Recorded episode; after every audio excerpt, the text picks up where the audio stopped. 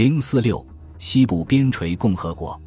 在白俄罗斯、乌克兰和摩尔达维亚这三个西部共和国，虽然没有发生震撼亚美尼亚和阿塞拜疆那样的动乱，也没有波罗的海沿岸三国那种来势凶猛的全共和国范围的民族运动。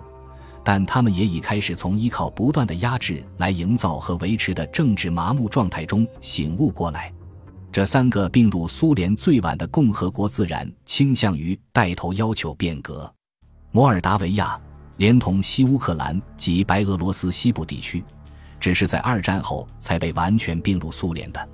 同波罗的海沿岸国家一样，这些地区早在苏德互不侵犯条约里就被划归苏联管辖。所不同的是，他们在变成苏联领土之前，并不是独立的国家。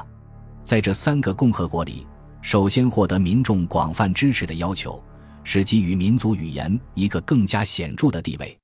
在白俄罗斯，随着大批斯大林命令之下的死难者的坟墓被发现，要求按波罗的海沿岸三国模式组建人民阵线的运动进一步扩展。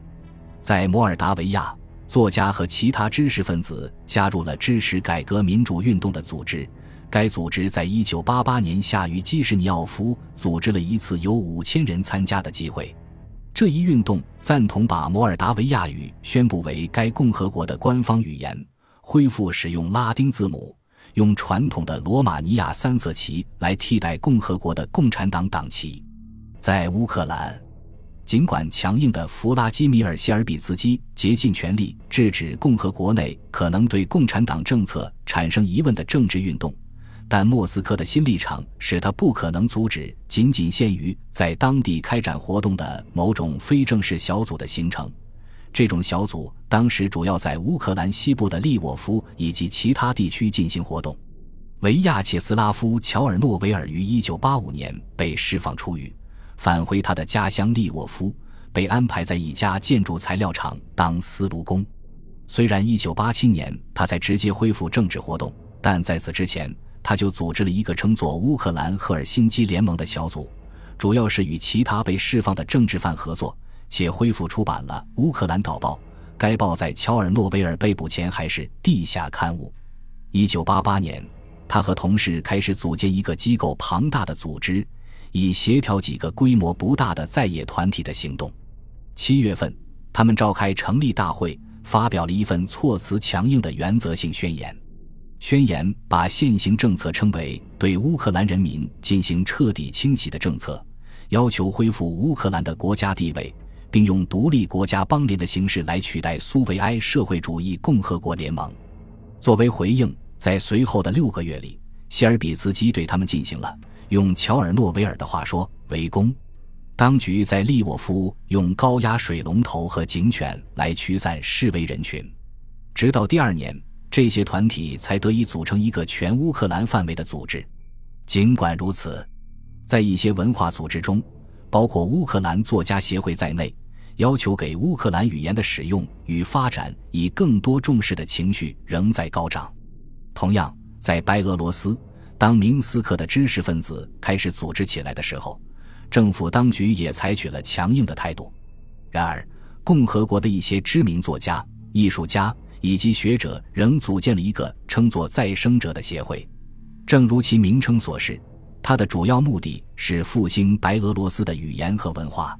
还有许多人活跃在一个名为“白俄罗斯殉教者”的协会里，该协会旨在调查斯大林对白俄罗斯人所犯的罪行。在明斯克附近一个名叫库罗帕基森林的地方，发现了大批的坟墓。二战结束前夕，克格勃的前身契卡曾在此地处决了很多人。虽然政府也成立了一个调查委员会调查此次暴行，可市民们还是成立了一个市民调查小组。这些民间小组还为十月三十日筹备了一次盛大游行。尽管他们获得了政府的正式批准。但政府还是召集了防暴警察，粗暴地驱散了示威群众。不过，没有出现人员伤亡。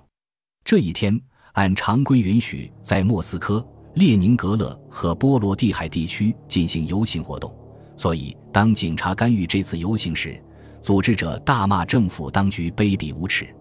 在莫斯科知名度很高的白俄罗斯作家瓦西里比科夫在《莫斯科新闻》上撰文谴责白俄罗斯党的领导人肆意破坏戈尔巴乔夫的政策。文章发表后不久，比科夫就参加了一个由著名知识分子组成的小组，陪同戈尔巴乔夫出访纽约和联大。他的参加是否得益于他对白俄罗斯当局的批评，不得而知。他的知名度以及他与人民阵线运动组织的关系，使他没有遭到来自政府方面的任何人身攻击。但白俄罗斯当局对公共聚会的骚扰仍未停止，也不承认人民阵线运动是个合法组织。在一九八八年底，虽然这三个西部共和国的人民阵线运动都没有形成犹如波罗的海沿岸三国的规模与声势，但却为今后的迅速发展奠定了基础。